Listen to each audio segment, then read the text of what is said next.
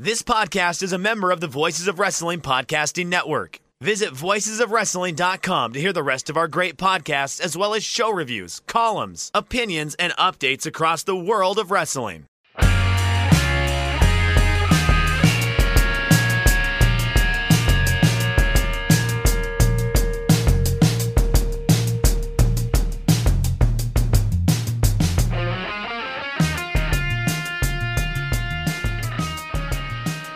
Kids, do you like pro wrestling? Well, we like pro wrestling too. This is Shake Them Ropes, eight year anniversary. And I believe this is the 500th episode or somewhere thereabouts. Um, want to do a little uh, personal self, uh, a little fart smelling here. Uh, first of all, anybody who's been here since episode one or two or the early episodes, thank you so very much. It's been it's I didn't realize it had been eight years. It feels still like four to me, but yes, it's been eight years. We debuted on February 6th, 2014. Uh, Rob McCarran, this is his uh, this is his baby. I was brought along for the ride, and then I just kind of became the permanent co-host. So uh, as always, thanks to Rob McCarran, and uh, especially because I've I've actually not thanked him enough, Chris Novembrino for taking over for Rob when Rob decided he no longer wanted to do this. Um, and you've been here longer than I ever thought you'd be. Quite frankly, I thought I would have driven you off by now, uh, personally. uh, you have your weeks, well, and, and and and sometimes I I just need to after the show go and scream in my closet that is soundproof for a little bit. But oh, like, wait, you have a soundproof closet? And you don't record in it? What the hell's wrong with you? Uh, no, I know I do actually have a soundproof closet, and I don't record in it because, you know, frankly, I- you know, I, I just stopped thinking it really was making a big difference, and so it started. it started being more about me being comfortable during the shows. I think you you could The see this. ambient, the ambient noise, really. I think you could see this general change in my demeanor and the increased usage of the bathrobe on air. I just want to be comfortable now. you just I want to on- become. You've re- you've reached boomer status now. Well, no, okay. I now have two different podcasts that have 500 plus episodes. Is that a flex? Yeah, it is. I'm flexing. Um, and uh, at this point, I think I've earned bathrobe status. That like I I can just wear a bathrobe on air when I want to, and I don't need judgment. And and good on me, really. I- Yeah. I, I wanna I wanna say First I of all, I'd like to thank yeah. me. well, no, you know, there's a lot of people I look up to. One of which is me. I really look up to me. okay. Uh, anybody who came over from the Fightful family when I was over there, uh, thanks to you. Thanks to, to Voices of Wrestling for putting up with this nonsense for 500, you know, killing the purity of their of their fan base by having Jokey McJokester here doing do, doing his clown show about WWE and domestic wrestling and uh want to send a word of encouragement because uh guys over at the Super J cast are a bit down because New Japan's having a rough time and they're just like, we don't want to do this podcast, but we like each other still. So Joel Damon, trust me, been there many, many times, many, many, many, many times when booking was bad. Entertain yourselves on the podcast, and then people will listen. I mean, I, I, uh, yeah, I, and you know, Chris has done a show that nobody watched and did a podcast about it, so he understands that too, kind of. Yeah, no, look, uh, some people liked the Lucha Underground show, but then like I didn't. mean- I, I didn't say people didn't like the Lucha Underground show. I said people didn't watch the. no, Lucha I, no, no, no. That's what I was about to say. Is but the feedback I started getting was so I don't actually watch Lucha Underground, but I I enjoy, enjoy the show. Yeah. Well, because I, I started making it like a 15 minute type punchy recap thing towards the end there. And like, you know, it- I didn't, because it's only one hour. You don't dwell. It's an easy thing to digest. I mean, like, look, if you need to change gears, like, I, I think it, I would advise people for any tips on longevity, like, don't feel like you need to do 500 of the same show. You'll drive Mhm. yourself crazy.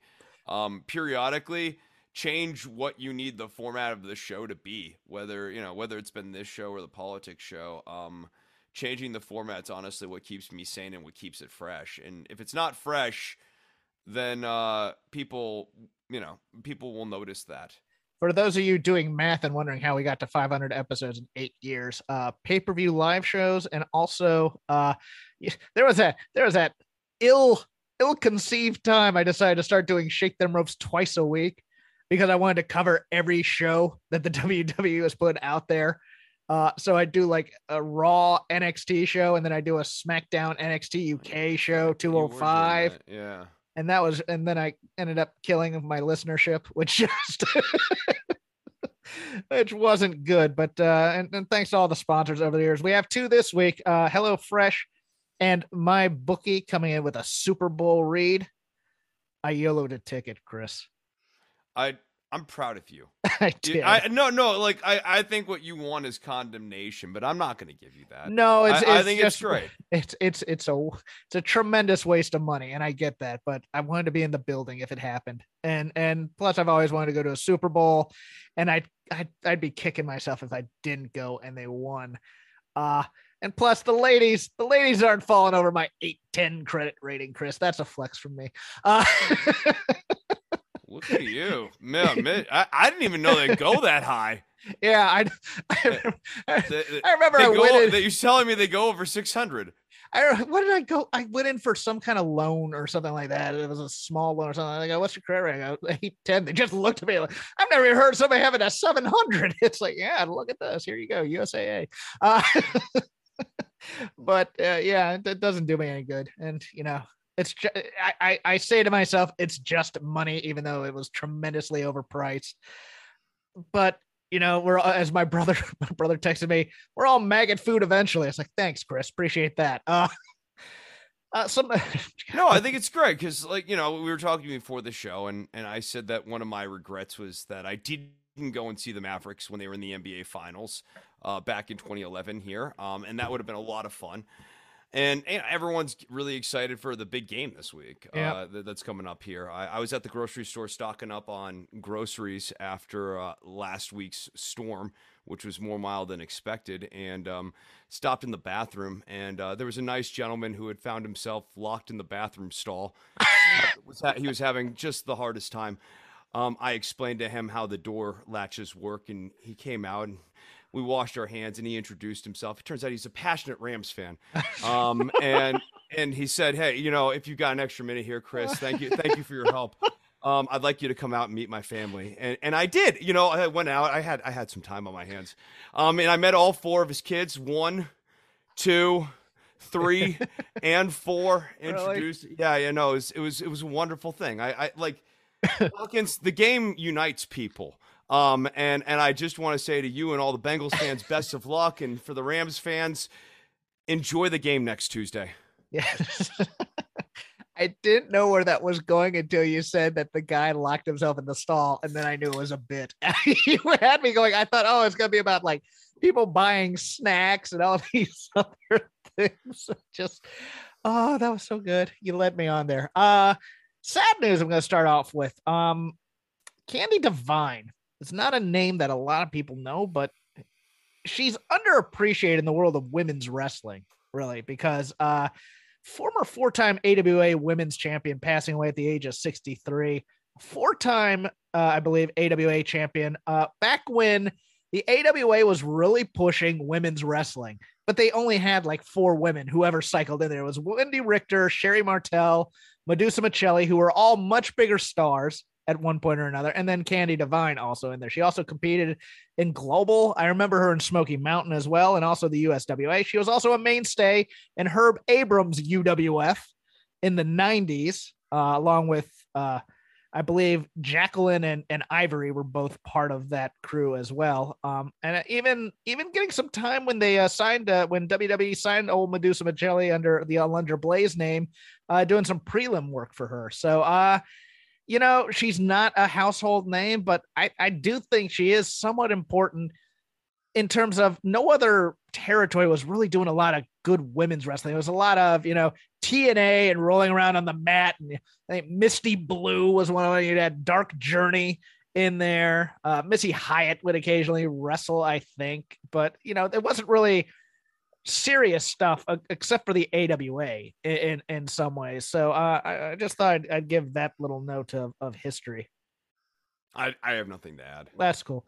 Uh, getting into the news, uh, most of the news this week is all uh, talent related in some way. Uh, the former Ring of Honor women's champ, also seen recently on Impact, dropping that title, Rok-C, has reportedly been offered a WWE contract. Really like Rok-C a lot. Good luck to her in the four years of trying to get over because she's not a six foot blonde. and then maybe eventually something catches on. Good wrestling will get you so far in the WWE, but she's not the type. And uh, it's one of those weird things. I get the dream. I get the dream because everybody grew up on W and this is the dream, you know? And maybe the money is very, very good. It's just one of those things where I think it's going to be an uphill climb for her. Yeah, I agree. I, I, I also I think with this younger generation too, um, why not wait and just see if WWE is more amenable to you five years down the road here? Um, I, I the current regime isn't going to be there forever. Yeah, and and you oftentimes only have one chance on that big stage, so better to wait for future monetization. I, although I mean, again. I am very sympathetic to that's the dream growing up, right? Yeah, and that's WWE. the biggest company. Yeah, yeah, yeah, but WWE but just still my long game dog. thought is that. Yeah, WWE is still the big dog and and we forget that sometimes because we're in this bubble and we're a lot of us are rooting for AEW to become a, a viable, strong competitor. To, but dude, WWE is still Coca Cola on the shelf in the soda aisle, and it gets a lot of shelf space, even if we don't like the product all that much. So, but I like Rok-C a lot. I, the stuff I saw from her in Ring of Honor was really good. Um, I'm wondering who. my fear is she gets there, she gets sent to NXT, and she's doing, you know, she's laying down for for like uh uh daddy's girl tiffany uh tiffany stratton tiffany stratton and people like that you know lash what what whatever lash's lash legend man you know these names better than i do i, I you know I, it's just i'm passionate about the product. You're passionate about NXT. You and three people. Congratulations. No, look, NXT. Eh, I love the blue, yellow, green, purple, red chartreuse brand because I, they're fantastic. You're, a, you're a deadhead. I knew it. I I am, I am a bit of a deadhead. No, I'm not. I actually, hate the dead. What are you talking about? Why? No, there's some things I'm willing to joke about here, Hawkins. But like one thing I'm not willing to joke about is the Jerry. Is Garcia, your hatred? Is your no? Jerry Garcia is a wildly overrated guitar player. okay. At best, mediocre. On his good nights, like above average. Oh, I got that little. I got the dagger in under the armor there. I used really like, like there's you. certain things we have agreed to not bring on to the air and that was a low blow. I, I continue agree. continue I your agree. show. No, I continue agree. your show. It's fine. Sorry. It's fine. Uh AEW signing three three talents this week, as we saw on Dynamite. Actually, two signed and then one signed after the show. Switchblade Jay White, Keith Lee making his debut, and uh, AQA after the match with Jade Cargill getting signed with with AEW. Uh, AQA known to people who are fans of the aforementioned NXT as a. Uh, uh Zayda Ramier. Zayda yeah, Ramier, yeah, yeah, yeah. Oh, I know. I am a fan. I yeah, I I got I got a little heat from uh from uh uh from people in my DM when I said you know NXT had drastically misused her, and it's like well, and you know I had heard. You know, oh, she's on the fast track to the main roster. I'm like, well, if she was on the fast track to the main roster, they would have kept her. I know she had some injuries, but the fact is, a month after that big, she had the big TV win over Toni Storm before Toni Storm got called up. Right. And right. then, in, and then in the month afterwards, she lost three times. She lost to like Mercedes Martinez, Sarray, and I believe in a tag match with uh um uh, against Indi Hartwell and Candice LeRae. Yeah, right, right. She was the, so uh, so they never the capitalized on the big win, and it just drove me nuts. I like her. That match against Jade was was dreadful. Um, okay, but the only good part of that match was a shooting Jade, star. No, right, and, and and like AQA made that match, which was a horrible yes. garbage piece of crap match. Um, Jade Cargill's still really bad. Like, yeah, like I'm, I'm, while, the, I, the, while the while the referee is just yelling spots at both of them during the yeah, entire match. Yeah, I know, I, I I know, but like AQA needs a- some seasoning. She was trained by Booker T, but she still needs a little bit of seasoning here. I agree on that too, but she was the only thing that made that match passable, which was an otherwise dreadful match. Uh, uh, the, the Jade Cargill standard. Do we want to go into the other two, or do we want to wait for the Lazy River? Uh, what are the other two? Jay Well, White uh, and Keith Lee. oh, we can hit them up in the. We'll hit them up in the lazy. Okay, River, cool, cool, fine. cool. And then finally in the news, not it's light news week this week, kids, but uh, just two ratings things of notes because Raw, you can't you can't judge that because it was on a totally different channel. It was on Syfy because because the the the the Winter Games in China, which is Oh, a ratings flop, which is a That ratings skiing flop. looked like such fun, Hawkins. Oh. Uh, who who who among us doesn't dream of skiing out by a nuclear power plant? You know what? life? You know who doesn't dream of skiing next to a nuclear power plant and not getting a dry run to learn the course before you get to do it? And you're an Olympic athlete. And so you end up falling on all your runs because you don't know the course. I just this thing's a disaster in a lot of ways. But you know, I haven't watched any of it either, which I'm disappointed in myself a little, but I'm doing it on principle. Doing it on principle. But I, I like see i like to tell myself that too Eh, because sometimes i'm doing something and it's honestly for much more flimsy reasons you, you ever do that you ever do something on fo- flim- but I'm still Eh, eh, but, but, but then but then then i cover it up by saying i'm doing this on principle yeah. yeah eh, and it makes it just makes my position seems much stronger Actually, I just haven't had time to watch it, to be honest with you, but I do want to watch me some women's hockey and some curling. So, uh, AEW this week up 1,129,000 viewers. In the demo, it was 541,000, a 0.41, the highest total viewership since September 29th. Pretty good sign. The other end of that spectrum, NXT, 400,000 viewers. Chris, can you guess how many in the demo? well i, I want to start by saying there's a lot of disloyalty obviously for the red green blue chartreuse brand um and i would say in the demo maybe about 75000 viewers You are low, actually. It's about 100,000, but only about 25% of the people watching NXT, the youth oriented brand, are in the actual demo.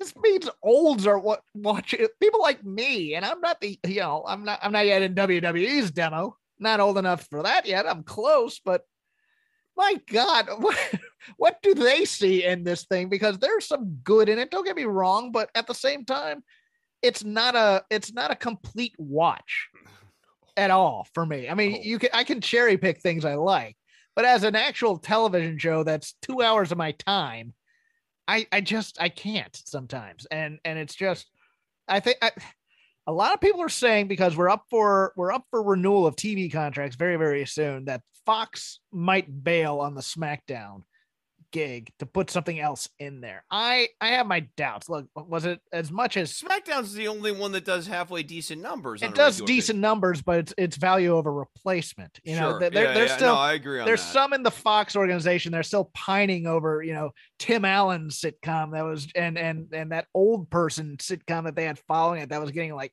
I think it was getting like four to five million a night, and and this is only On Friday night, I know. on a Friday, you know. It was doing crazy numbers. Yeah, it was doing it was doing insane. People love them from Tim Allen. Uh, but yeah, uh, eh, I still think NXT's uh, uh, Law and Order reruns or C- Chicago Fire Med.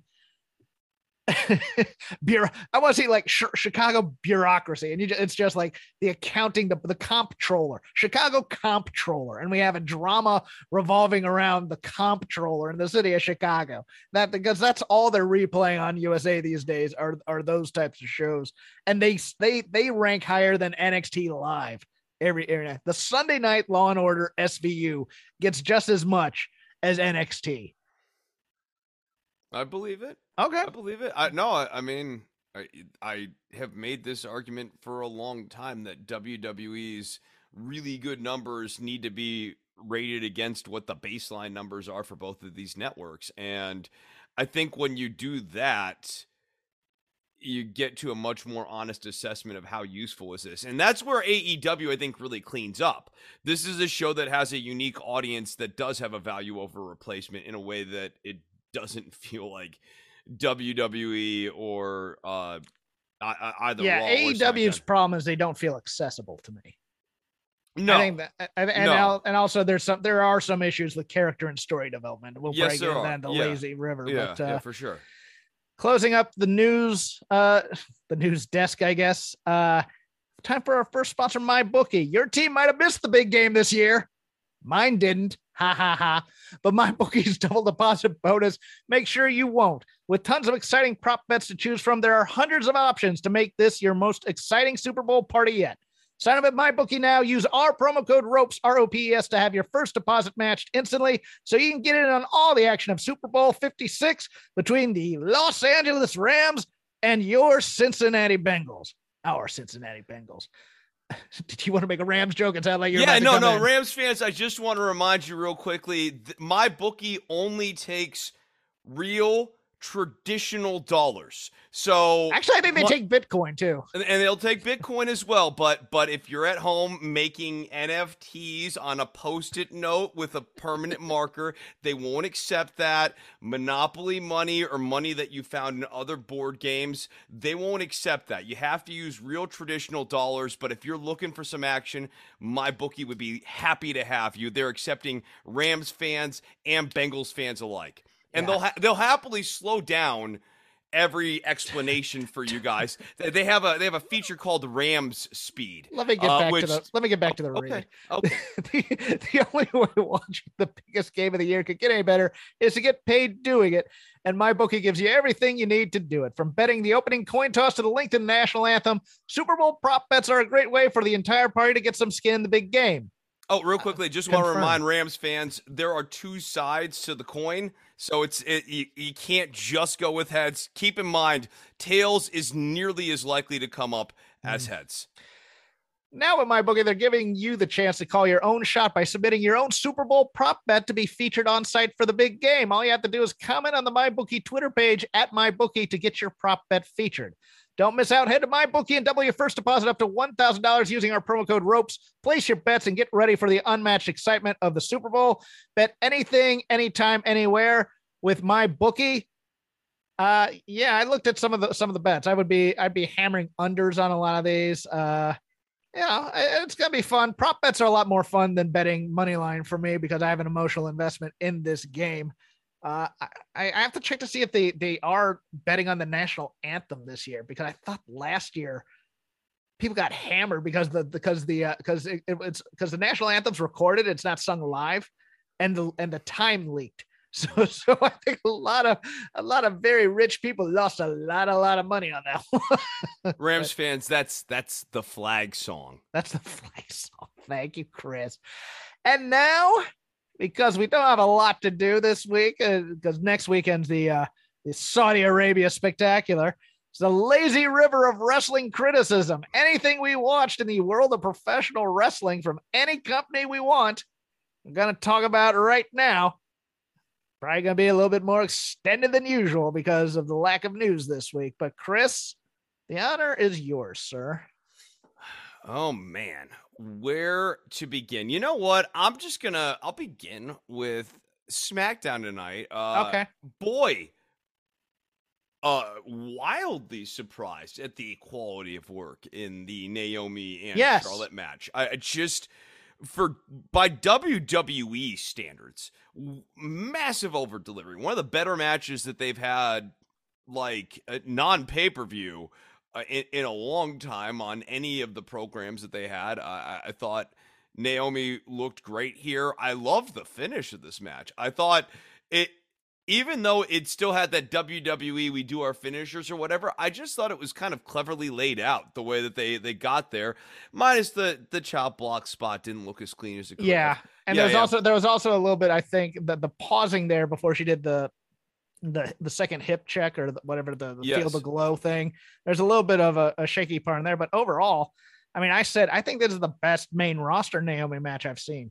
To be honest Yeah. with you, Oh yeah, I- Um, I, that's fair to say. and Charlotte even did some pretty damn good selling. I thought here she's never really required to sell all that much unless she's in a match with, you know, your Becky's, your your Rondas, your Sasha's. I thought she did a good job here. My, my only issue with this match, number one, as I as I said before, this is the annual in February Naomi push that's not going to lead to anything, which sucks because this this match alone, if they had just left the finish alone and maybe had Naomi be heartbroken by the entire thing, it would have been like Becky versus Sasha at that one NXT takeover. She would have gotten over, I think, if they had just let it emotionally resonate a bit here and let it breathe a little bit here. But instead, we get so- we get Sonya, and Sonya's getting the heat with Charlotte, and then it all all of this, all of that great work they did to build up Naomi here, was then to put shine on Ronda. And we don't need to put shine on Ronda because we already know the match at WrestleMania. We have two months to build the match to WrestleMania.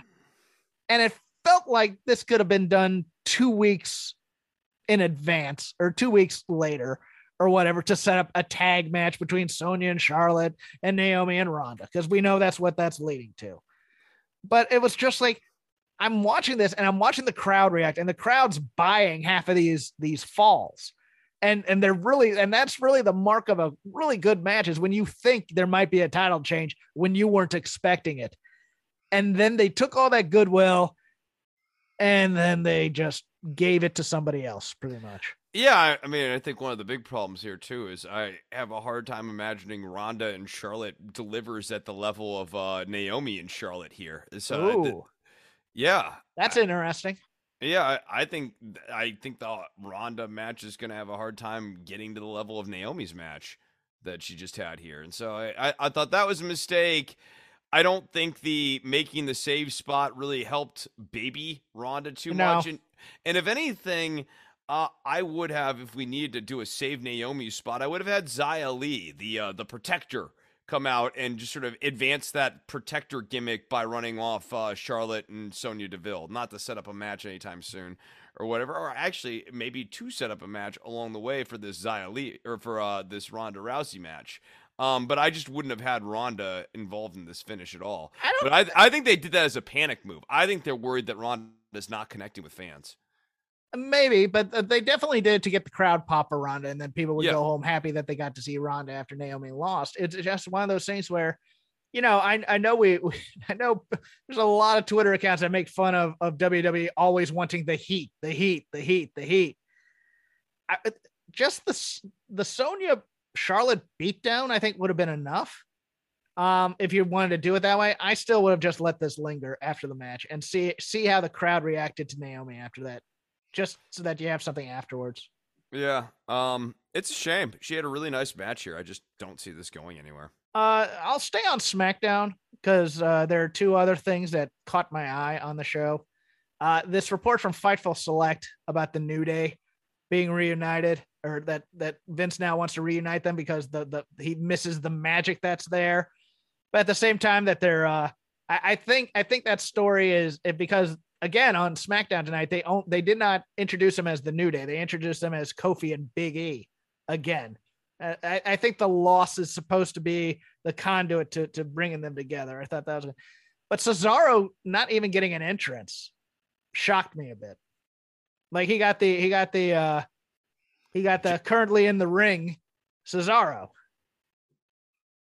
I I find everything that they've been doing with Big E and Kofi to be weird and strange and like like they clearly have no direction for these guys. Um Cesaro and mistreatment of Cesaro, what what's new? Like this is this is what we do with Cesaro. Like we we periodically every two to three years really Right. move him down to the lower mid card uh, Yeah. for reasons inexplicable, and then people remember that he's a wonderful wrestler.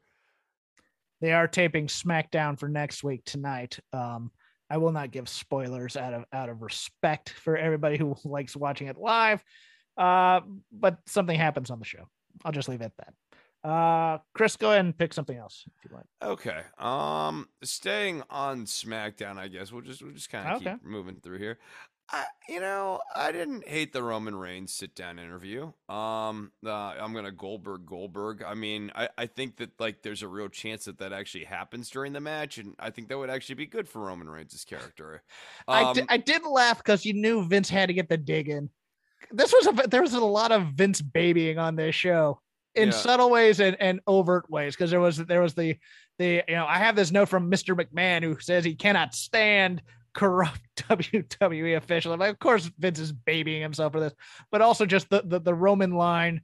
Um, WCW would still be in business if I WCW would still there. be in existence if I were still if if I had been there. Yeah. Yeah, yeah, yeah. No, um, I, I, I thought that was fine. Uh, Goldberg, for his part, I thought that that promo was pretty rocky.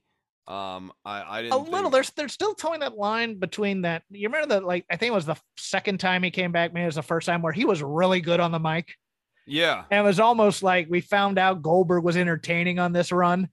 And now they're kind of now they're now it's like uh, this is the fifth sixth time we brought him back. Let's give him a new edge or something like that. It's like it's not, uh, it, it, it's not really working. I mean, I also just think Goldberg at this stage of the game saying you're going to see the old Goldberg, it rings hollow. He doesn't look the same as he did when he came back five years ago or four years ago. Now. Right.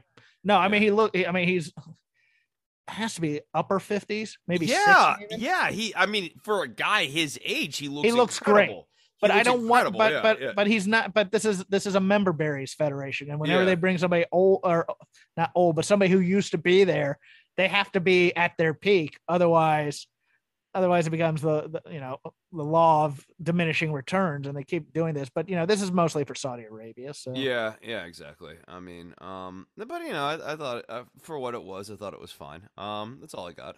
Okay, I'm thinking about just wrapping up everything WWE slash NXT before we get into AEW. That that Sure, that I'm be fine with that.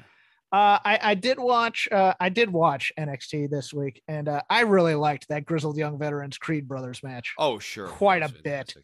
I I what are we gonna do with the Grizzled Young Veterans? Because I think if you brought them up to SmackDown or Raw, they get over getting heat with with Zack Gibson talking to the crowd. I do. I think you know that that you know if he's if he's running down the Yanks or whatever he's gonna do, I mean he can get that team heat on the mic as a heel team. I just don't I don't think they number one, they don't like tag teams, but I think they're lost in this version of NXT, quite frankly. I do too, and it's it's weird just because like they're not. I mean, they they're Well, when they were brought over, that tag team division was fantastic, and you were really looking forward to the the ways that they could intermingle in that tag team division. But I mean, this is a real testament to talent. Really, only can get a company so far. Like you had a lot of talented people in that tag team division, and the booking and the in-ring storytelling is just sort of like not there right now. Um, the Creeds continue to be like a really bright spot. Um, I, I, I, I have long been singing the praises of Julius Creed. Um, I think you just see more and more attitude out of that guy every week. I Um, I like them, but again, it's it's one of these things. The wrong Creed brother is the better Creed brother, in their in their eyes. I think. I- The yes, short, stocky they, one They is- like is they the like one- Brutus. They like Brutus. like although, Brutus although more. what's interesting is that the, they pinned Brutus and they didn't pin Julius. So I don't know. Um, uh, that that's the. I remember a couple weeks ago they had Brutus lose and he got pinned uh, by Imperium, and I was like, Yeah. oh, interesting. Um, Julius was and Julius was in there trying to make the save. Um, Julius is the guy. I like Brutus. Brutus is fine. I like Brutus. yeah, yeah. Julius is, is is advancing a lot faster to me. Yeah. I mean, he ha- he has personality. He has good roar spots. I, I loved the ending of that match where he's just no, I, I got the pin here, Mm. and of course Malcolm Bivens is just fantastic. He Yes. just he makes the entire package.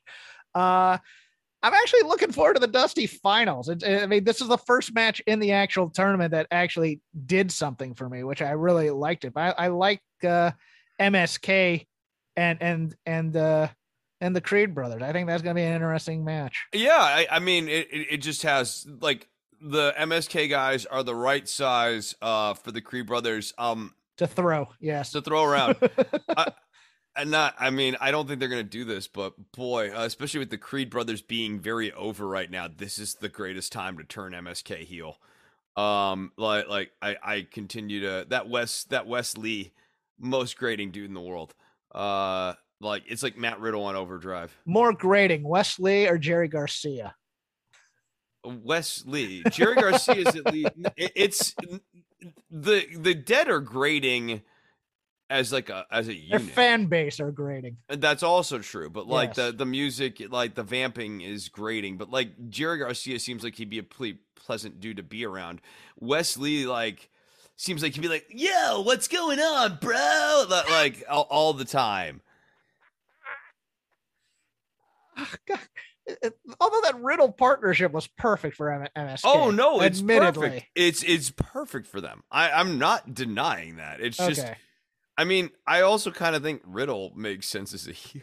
So I, I, you know, I, I'm, I'm torn there's a on way this to do him as a stoner baby face, but the way they present him is much more naturally a heel to me. Yeah, but they're never going to turn that flip that switch where he's just a killer MMA guy. You know, who, just, you know, I, I, I- you know, character development, not not WWE strength. I mean, you're you're a one note guy until they find something that works, and then you're that note forever, pretty much. Unless you're Roman Reigns, and then you get an arc.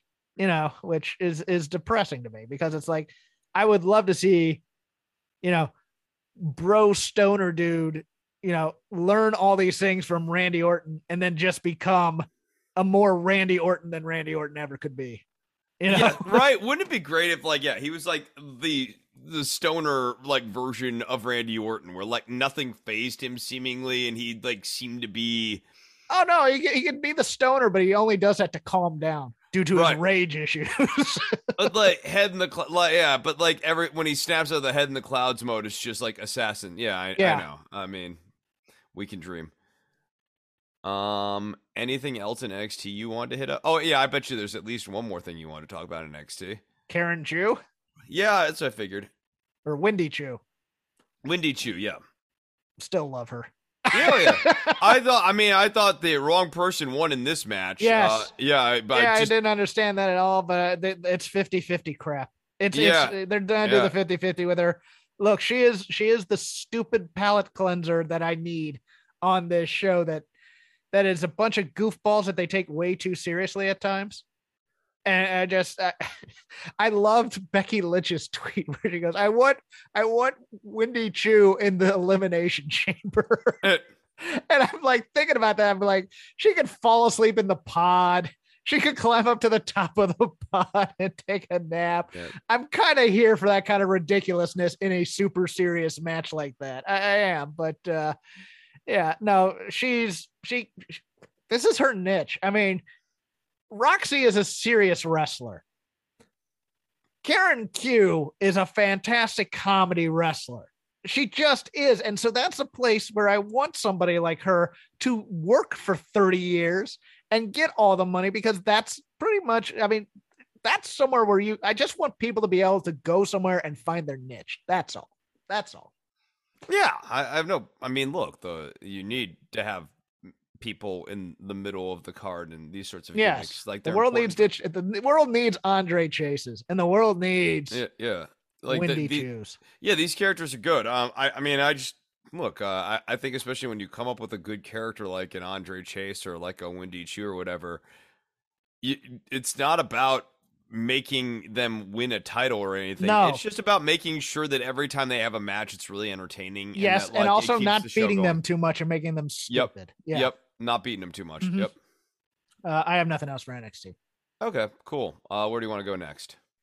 Well, uh, since we got through Raw and and and, and NXT and everything else, you, I mean, I had nothing for NXT UK because I, I, I did not watch it. Unfortunately, I didn't have time.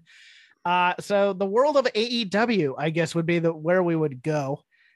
And well, you know, be, before that, Hawkins. Oh, okay, yes, that, yeah, yes. yeah. You know, I thought you might have forgotten, but here we are. I, I didn't. I didn't forget. You know, you, you, you. I mean, you, you. I feel like maybe you had forgotten. nope, No. nope. No. Well, good, good. I, I so I've written a new theme song. Oh, have you? Yeah, I have. I have. Hold on. Hold on. Uh, the transition could have went a little smoother. I didn't Yes, it could have. yeah, no, the pedal board wasn't plugged in, Hawkins. I don't need your ju- You don't. You don't understand how tough it is to I just love you saying the obvious. The transition could have been smoother. Well, yes, Yeah, no, yes, it, could have been. It could have been. It could have been. But you know what I want to say? I want to say, hello. Is it fresh you're looking for? I don't want- Hello Fresh. What is Hello Fresh? With Hello Fresh, you get farm fresh, pre-portioned ingredients and seasonal recipes delivered right to your doorstep. Skips trips to the grocery store and count on HelloFresh to make home cooking easy, fun, and affordable. That's why it's America's number one meal kit. The new year is a great time to focus on what's important to you.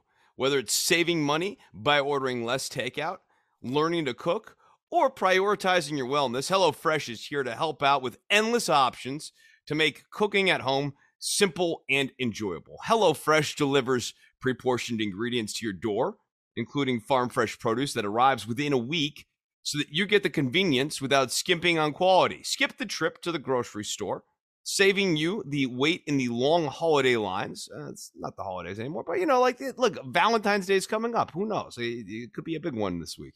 Uh, and ensuring you don't waste money on excess food. Now, Hawkins, you got your Hello Fresh care package this week. Yes. Um, yeah, and, and what did you think of it? Um, here's here's what I really really like. I am number one. I am not an adventurous cook, so to speak. Um, and and by adventurous I mean uh, I don't buy a lot of vegetables. Uh, so it, it's one of those things where uh, the pre-portioned ingredients and things like that works for me because I would never buy, you know, a, a lot of, you know, some of the spices that they use or some of the um, like I I have no reason to buy a lot of cucumbers. Okay, I just don't. I like pickles. I don't buy a lot of cucumbers. I don't buy a lot of carrots. I don't buy a lot of potatoes. I am a meat and cheese kind of guy with occasionally some lettuce and tomato on top. That that's pretty much my diet uh, as I've been avoiding carbs of late. But but for this, I I I I uh, I did some some adventurous eating. I am not a man who would normally cook something like couscous, Chris, but I cooked some couscous, Chris. Wow. And you I like you, you you oh you did. I you did. Cooked, you cooked couscous. They gave me couscous as a side dish with some chicken, and I had never had couscous before. I haven't had, you know, it's it's not one of those things I've actually sought out to have before because I'm just like, why why would I go out to eat couscous? Because you know, whatever. But that's what HelloFresh does for me is they kind of expanded my horizons a little bit as to what I would try and what I would not try because generally I'm afraid. I'm afraid to spend a lot of money on something like couscous, Chris, because otherwise what if I don't like it? Then I've spent $12 on couscous, Chris. Yeah, no, I look, you, are trying to save money, not spend money. HelloFresh exactly. is 72% cheaper than a restaurant meal of the same quality. And if you're Hawkins and you buy really expensive rice and couscous products, oh, oh yeah, uh, that's me. Yeah, now if you're if you're that kind of guy, this this can actually save you even more than that because again, you have weird consumptive habits where you're paying for I don't know what, what's like gold milled grain or whatever. I, I don't I don't understand. Look, let me get to the the proteins are fantastic. The uh, meats that they have are uh, just absolutely fantastic. Nice. Yeah, no, I, I, see we've got recipes like hibachi sweet soy bavette steak and shrimp, like if you're kind of not into uh, meat too. And they also have white cheddar Wonder Burgers as well. So having those tomorrow. Oh, there you go. All right. Yeah, that see. was one that was one of the meals they gave me. Yeah. Okay, there you go. Um, so look, if you want to get in on this, you got to go to HelloFresh.com slash VOW16. Uh, that's VOW 16, but I don't want to confuse the Rams fans, so I'm going to spell out the promo code here. V O W, that's the double V, uh, 1 6. Um, and you'll use that code for up to 16 free meals. That's where the 1 6 comes from, and three free gifts. Um, so make sure to check that out. HelloFresh.com slash VOW16. Use that code VOW16 for up to 16 free meals. And that's that's what I want to say. I just want to say hello. All right. Is Angie, fresh you're looking for? I, I hope your parents enjoy your Hello Fresh. Me too. I I love you, mom. yes, I may have given. Uh, I have the. I have Chris's parents' it's address. Not his, it's not his fault. I just get most of my mail over there. Yeah. Just, want to make sure the packages arrive. Yeah, well, maybe they'll fix you dinner on Sunday. It'll be Hello Fresh. It'll be great. right. I haven't heard from them yet on it, but you know, I'm assuming they got it. And yeah, if yeah, you know, we'll, we'll see. Yeah, no, I, I, I oh, Lionel Richie, what are you doing? Um, for I'm going to start in our AEW department with Dynamite, and the very first segment, I am going to celebrate heel celebrations. It is a lost art form, Chris. It is one of those things where, you know, it, it's one of those things where it's oh, birthday cake, heel comes out, babyface ruins it you know crowd pops or whatever. But there is something special and we we had this happen when we did our uh andy kaufman jerry lawler uh retrospective where and and this was a big thing in memphis you would have the heels get their moment. And it is such an underappreciated and underutilized plot point in the overarching or overarching arc. You know the star wars trilogy would not be as fondly remembered, I think, unless unless the Empire won that second movie in some ways. You know, you have to let the bad guys occasionally win a battle because then that makes the good guys winning the war so much more satisfying. And I I adored this. I did. The cardboard cutouts. Yeah, it, it was somewhat of a of a of a way to get uh Wardlow over more and more as a baby face because he's not respect him more. But let's also give some credit to Shawn Spears as their knucklehead flunky in the pinnacle. Because the irony is they've tried to rebrand Shawn Spears as tough guy. Shawn Spears gave some people advice that funny didn't make money. And uh, he's fantastic at being funny and being a goof and being being being a disingenuous stooge for people. I thought his facials here were fantastic. His his his leering next to Justin Roberts, having to read the intro, was fantastic. Uh, you know, I I loved uh, I liked the punk part. I liked when uh, Tony Schiavone had to get up and give him the mic as opposed to Punk just coming out with the mic. I thought that was a nice little touch to that story too. I liked the threatening of a beating with bats, and you know, hey Wardlow, you got any brains, you'd leave right now. I thought that was a nice little beat of the story. I, I just loved this entire opening segment, quite frankly. Uh, the MJF's, I mean, like his entrance is just great. Um, yes. I mean, oh, that oh with the with with the platform and the one woman who gives him the peck on the the one woman who gives him the peck on the cheek, and the other one who just sticks her tongue down his throat. Yeah, yeah apparently she's, she's his girlfriend. No, like that. That's great. Nice, nice placement of that. Nice, uh, nice girlfriend service to by MJF. Class act. Mm-hmm. Um, and yeah, I liked all that stuff. My only knock on it, kind of building on my critique last week, is I just think they've mishandled the Wardlow storyline. Um, yes, I would and, agree. And, I actually, I, I would, I'll go further on that. Like, it's like so weird. You know, he's facing Blade, or he faced Blade this week. Next week, he's facing Max Caster, which I just thought was like the most baffling of all the people on the roster to pair him with. Like the acclaimed are really like one of the worst acts because they're a heel act that's also moving towards kind of a babyface tweener status. Yeah. Um, I thought like Blade Butcher next week would actually have been like a per, you know, if Butcher was available would be like a perfect, but like Wardlow needs, to, especially if you're going to make him a babyface, Wardlow needs to be going against clear heel enhancement matches and. Well, Caster's it's, a heel. He's like a cool heel. It's a dangerous game to play because it's almost like everybody's is allowed to know that Wardlow is getting a babyface push, except the characters themselves involved in the story, MJF and Wardlow. You know, yeah. It, it, it's it's one of those weird things where everybody's in on it except the people who are actually, you know, it, it's a little too well, I don't know. I, I, think especially after watching Sting and Darby a couple weeks ago, where that acclaimed that acclaimed interaction with Sting and Darby didn't necessarily go as hot for Sting and Darby in terms of like clear polarization. Right. I, I mean, I just in my head the second I saw that billing on Rampage, I was like, man, I could see the Powerbomb Symphony on Max Caster being met with like ambivalence towards slight negativity of like, hey, stop powerbombing Max Caster. We like this guy. Uh, yeah, I, I don't.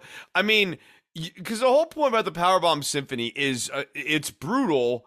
And so it really only works when it's either a nameless, faceless Scrubzo Magoo who's getting like wiped off the face of the earth, or someone like Blade who is a clear heel, and you feel no like oh poor Blade as he's getting like obliterated. Um, yeah. I, Max Caster, um, and, it'd be the same way with Bowens. Um, I I think uh, in both cases it would actually work against the story they're trying to tell with Wardlow, which I think is just a couple beats behind where it needed to be. I, I, I think like a member of the gun club here wouldn't be the worst thing in the world.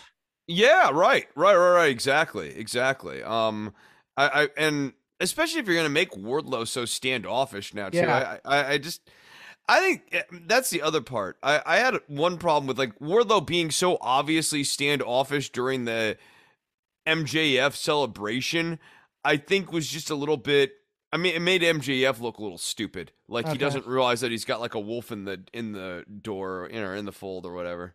Fox in the henhouse. Yeah. Yeah.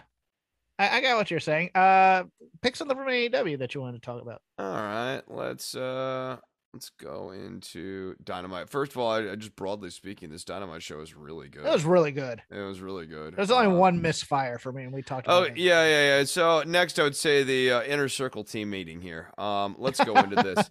Okay. God, God. Um, uh, Jericho can't keep his heel and babyface work work straight from month to month or week to week to the point where it's it's. I mean, episode to episode.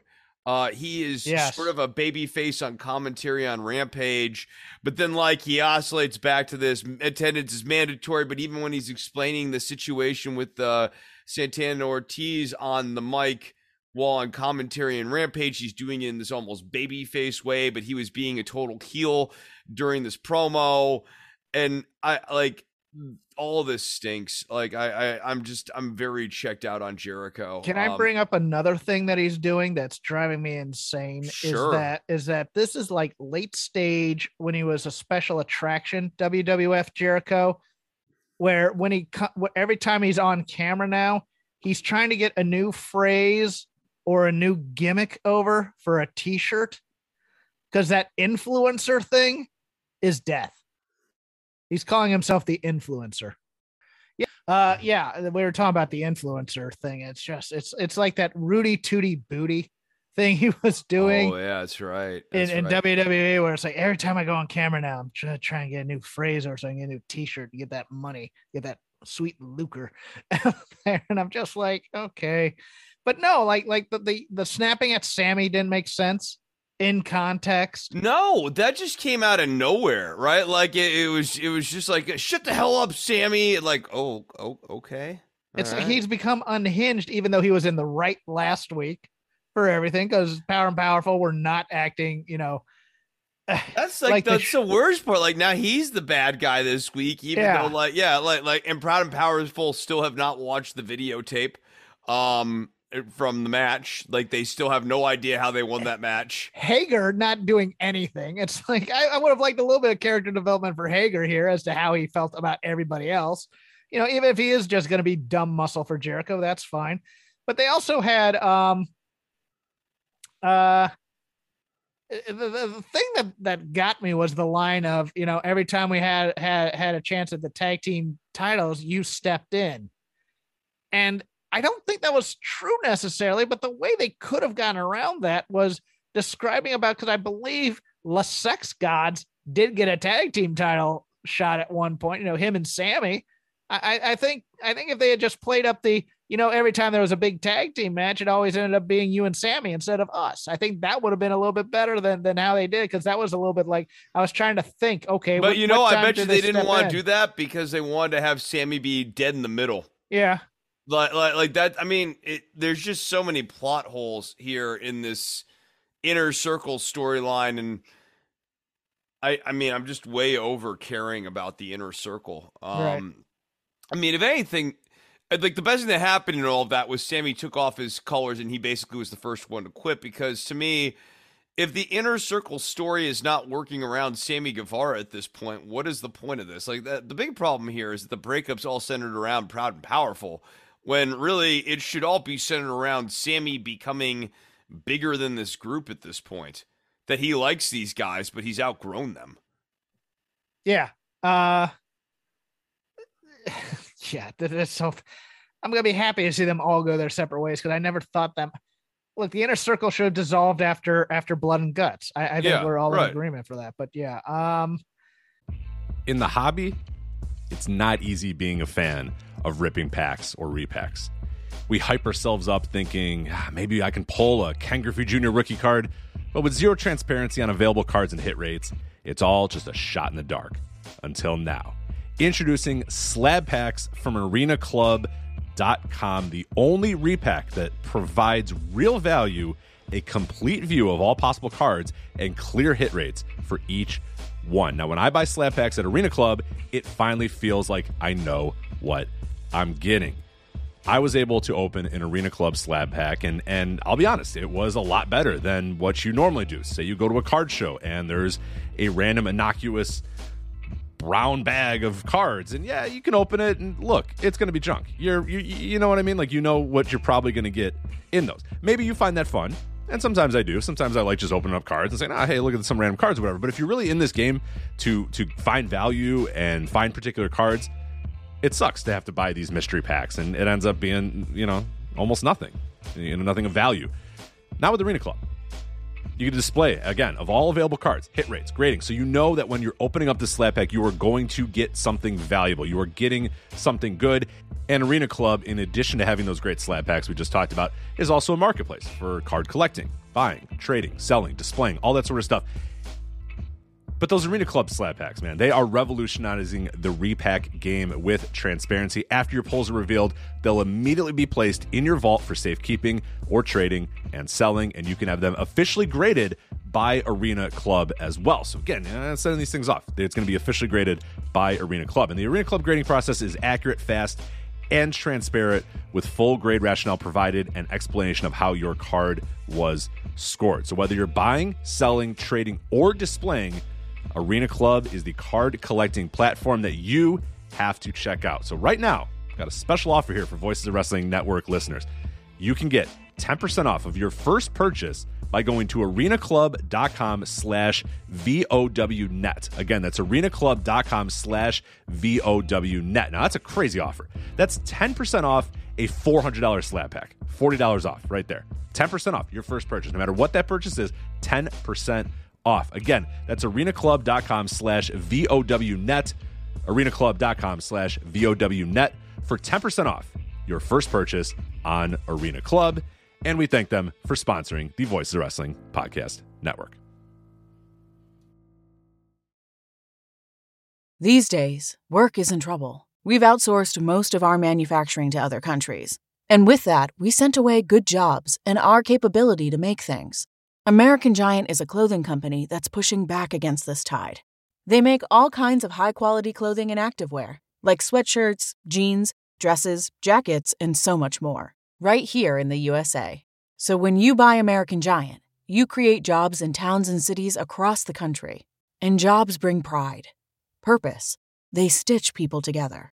If all that sounds good to you, visit American Giant.com and get 20% off your first order when you use code STAPLE20 at checkout. That's 20% off your first order at American Giant.com with promo code STAPLE20. Any, anything else on the inner circle you want to talk about? No, I'm done on the inner circle. Okay, yeah. cool. Let me let me then wax about the other just fantastic thing on this show, Kazunai. Thank you. Uh, FTR versus Punk and Moxley. Woo. What a fantastic match this was. Finally, I, th- I think FTR got to lead a little bit more as compared. Look, there, there's no doubt. We talked about here their chemistry with the Lucha Brothers, not very good. Um, and you can you can probably speculate as to why, or you know, th- I think there's probably some communications issues. Maybe it was depending on who wanted to lead, but this was pure tag team 1987 uh, match. I I I adored the hell out of this thing. Uh a little surprising that Mox was the partner. I thought this was going to be where they debuted Keith Lee originally, but they did that uh, earlier in the show. Uh, but the match itself was great. We got a veg, we got a Midnight Express Vegematic in here. Um, a couple of the spots made me hold my breath, like the uh, the tope spot where they're holding up uh, Punk and, and Mox comes out and lands on all three of them. That that made me hold my breath a little bit more. But as, as well as uh, I look, y'all know I'm a Tully Blanchard fan. The coming in there just hitting him with the jacket and Punk just laughing at that is straight out of the JJ Dillon school of 1980s interference right there.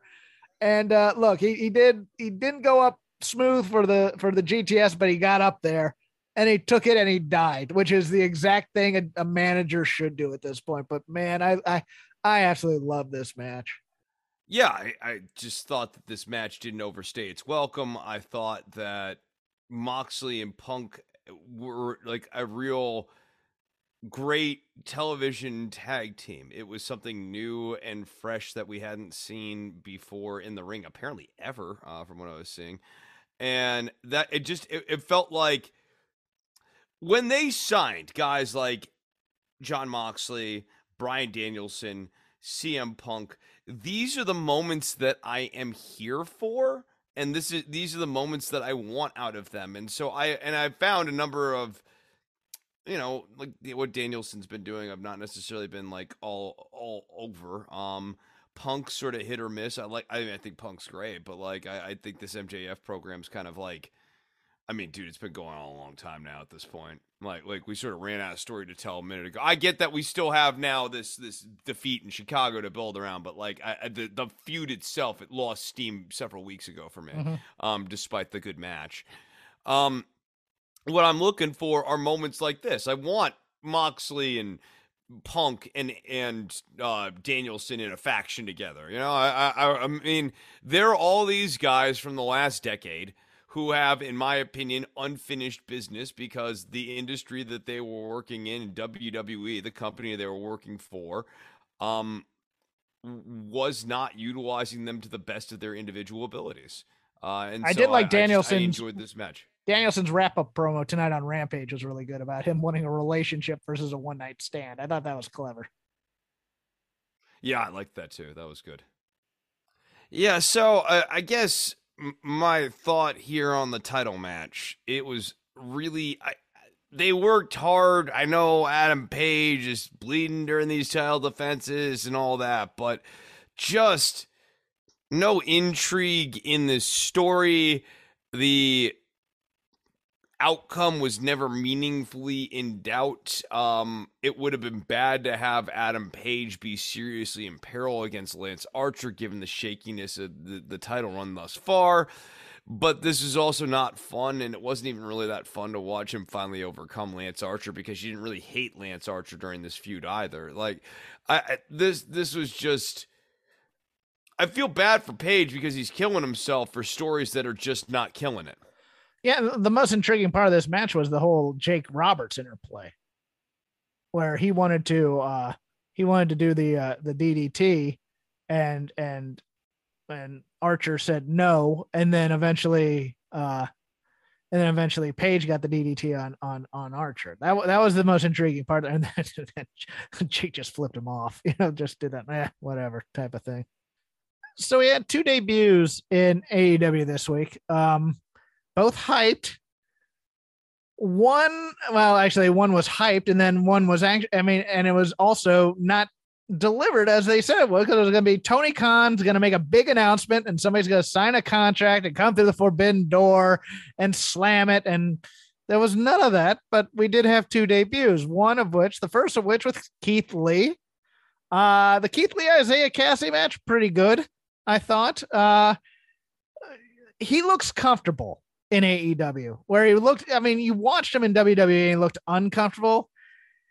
But there's always that thing with me, and it's just a personal preference type of thing. Keith Lee's gonna get to do what Keith Lee wants to do in AEW, and that's good in some ways.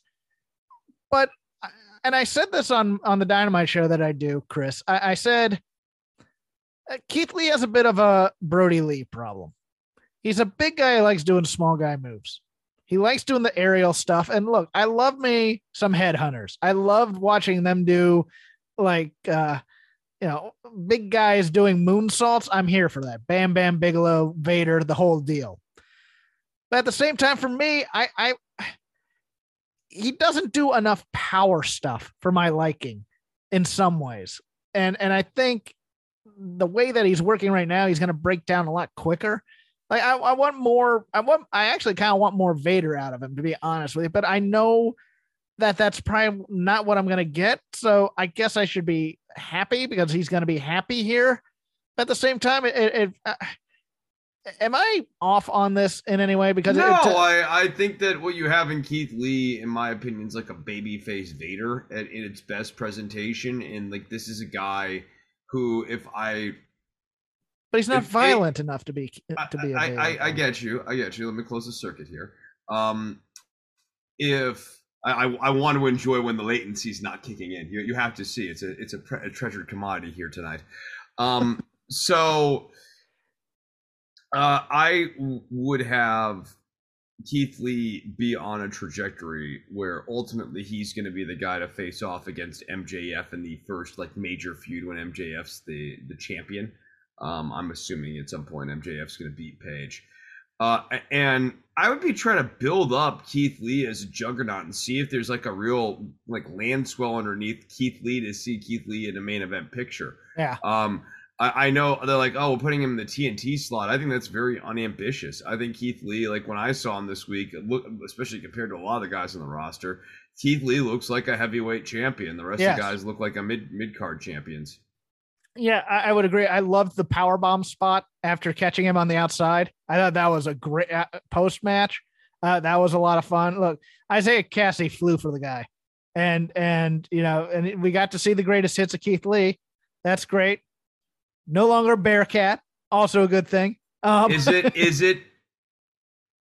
eh, oh yes, yes, it's very. Oh, I don't know about that. Bearcat, it's not quite slapjack level in terms of gimmick, but like I just thought there was a lot of tread left on the Bearcat tires. Yeah, well, I mean, he's got he. I mean, he look. I mean, look, he he he worked that crowd before the match. I mean, he did all the. He played all the indie hits where it's like you know, bask in his glory and let him let him conduct the crowd and let him get himself over. He's gonna be fine in that in that respect. Uh, the other one is Jay White, former new IWGP Heavyweight Champion, I believe. Jay White. Uh, Jay White, who has been working Impact and Indies here in the states, and boy, between the between the debut and the appearance on Rampage, I, I have some concerns. I do. I, he's gonna have to cut some promos, man. He is gonna. I mean, look, he is a great wrestler.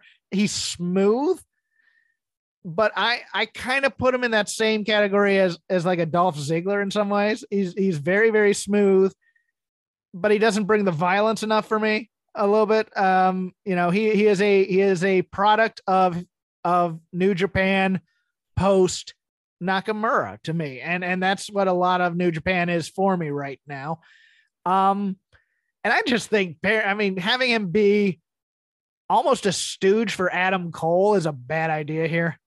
Yeah, I just don't like the the Cole pairing, and I think you know when you get a guy who's been an IWGP champion, your goal with his presentation right now is heat him up for a feud with Adam Page. I think Yeah.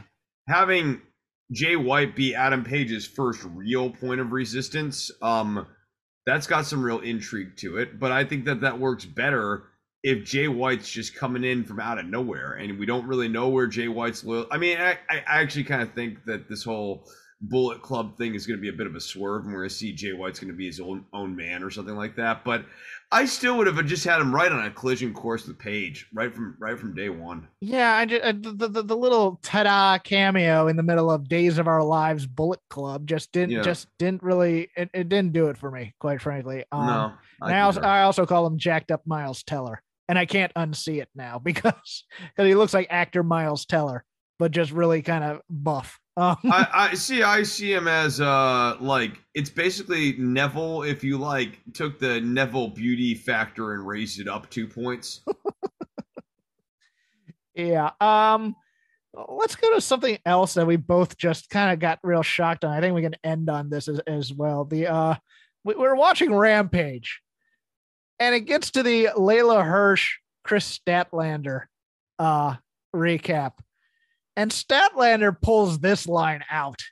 If you behave like that as a child, no longer your parents gave up on you or gave you up. What?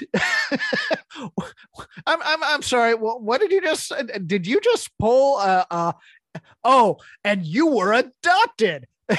I'm like you're on a playground of some kind.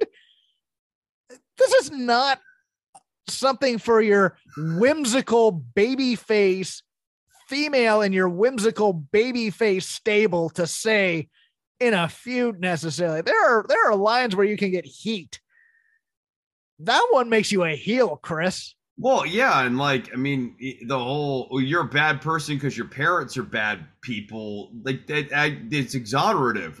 Like it makes the heel sympathetic. It makes you a heel, and then worse still, it makes the heel the person you're kind of rooting for. Like, okay, yeah, Yeah. she's angry and bitter, but we know why. Yeah, want her to kick some ass. Yeah, she yeah. has a, she has a chip on her shoulder now, but she's she's entitled to it. And she's just like, oh my god, wait, so yeah, she's a dick, but she's trying to prove something to herself because her parents didn't love her and they put her up for adoption.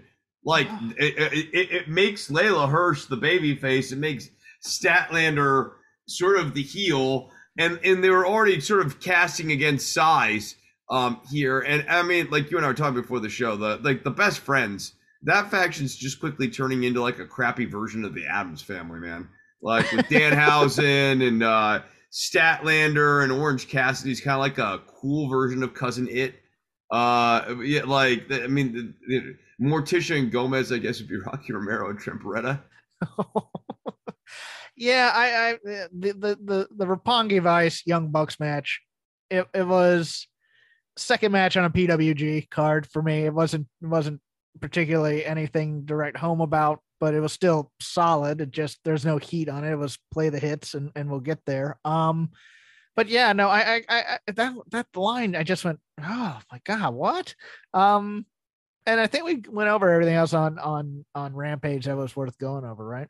Yeah, I, I mean, I, I thought that you know some of the uh, enhancement matches here went a little long in the tooth, like uh, the uh, Rebecca? Rampage. Oh yeah, Uh, Rebecca Rampage too. Yeah, yeah, Robin. Ra- it was Robin, Robin Ra- Rampage. There yeah. we go. Yeah, yeah, yeah. Um, you know, uh, I, I mean, the Hook match I think is fine, but here Right. Hook's another guy where it's like, I don't know what their plan is because, like, I, I mean, Hook versus Sammy seems like, yes, it would theoretically be hot because they're both two hot baby faces, but like, don't you want to keep Hook on a trajectory where he's just like annihilating people every episode? I don't Yeah, and they're keeping him away from the rest of Team Taz because it feels like they're doing a babyface push with him, which is more a problem with character development again. It's like, what do we want this guy to be right now? In, in this sense, WWE and AEW do have this like one parallel. Like, hey, I'm not. I don't want it to seem like I, AEW is clearly the better show right now, but Right. the inconsistent characterization of baby faces and heels, um, it catches up to you. It makes the characters less interesting, and, and like,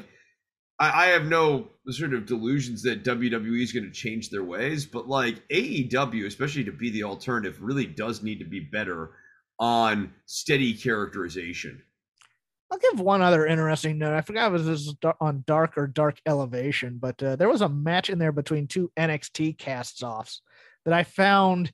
Well, it wasn't a great match by any means, but it was fascinating to me in some ways. Just the staging. It was uh, Danielle Kamela, the former uh, Vanessa Borne, uh, who got brought up to the main roster and then never used and never put on TV. And and we we commented on this. She was like hanging out in Scottsdale the entire pandemic and never going back on the road or going back to Orlando to do tapings or anything like that. And would occasionally pop into Austin for like an acting audition, which was weird. I think she'd make a fantastic manager. She's not a particularly great wrestler, and she's getting a little um she she has she has some veteran years under her. Let's put it this way. I think she's in her early to mid 30s right now. Uh taking on the uh rechristened killer Marina Schifrin.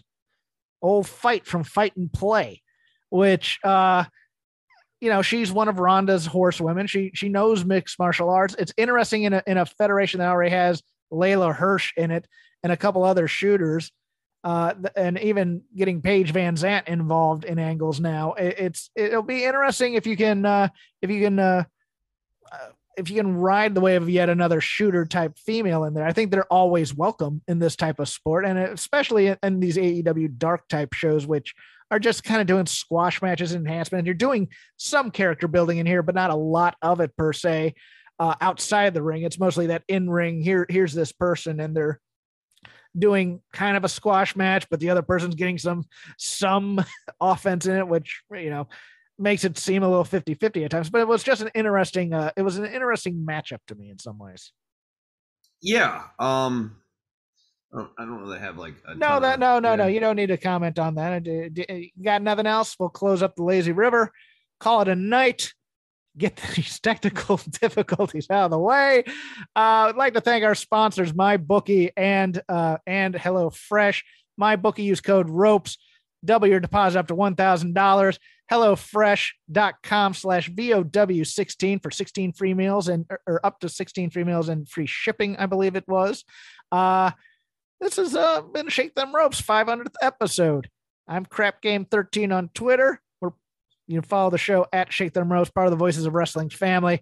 Please listen to any and all of our shows on our network. Chris can be followed on the Twitterverse at DWATG. He does a show called, ironically enough, DWATG stands for something. It stands for Don't Worry About the Government. He's going to tell you about it now. Don't worry about the government. Dropped an episode earlier this week or something. I think. Yeah, yeah, yeah. Patreon.com slash DWATG. Uh, I was on Matt Lewis in the news talking Ukraine recently as well. Um, I may get in here at some point this next week and record stuff as the Ukraine situation continues to develop. I'm I'm on that jag right now, so if you want to hear my thoughts on foreign policy stuff, uh, by all means, check out. Don't worry about the government. Probably sprinkle a little bit of domestic news in here, but uh, we're watching this Russia situation. We're watching this Russia situation. Here's to eight more years. You're contracted, Chris. You have to do eight Oh, more years okay. this. Oh, oh, okay. I'm like, I'm okay.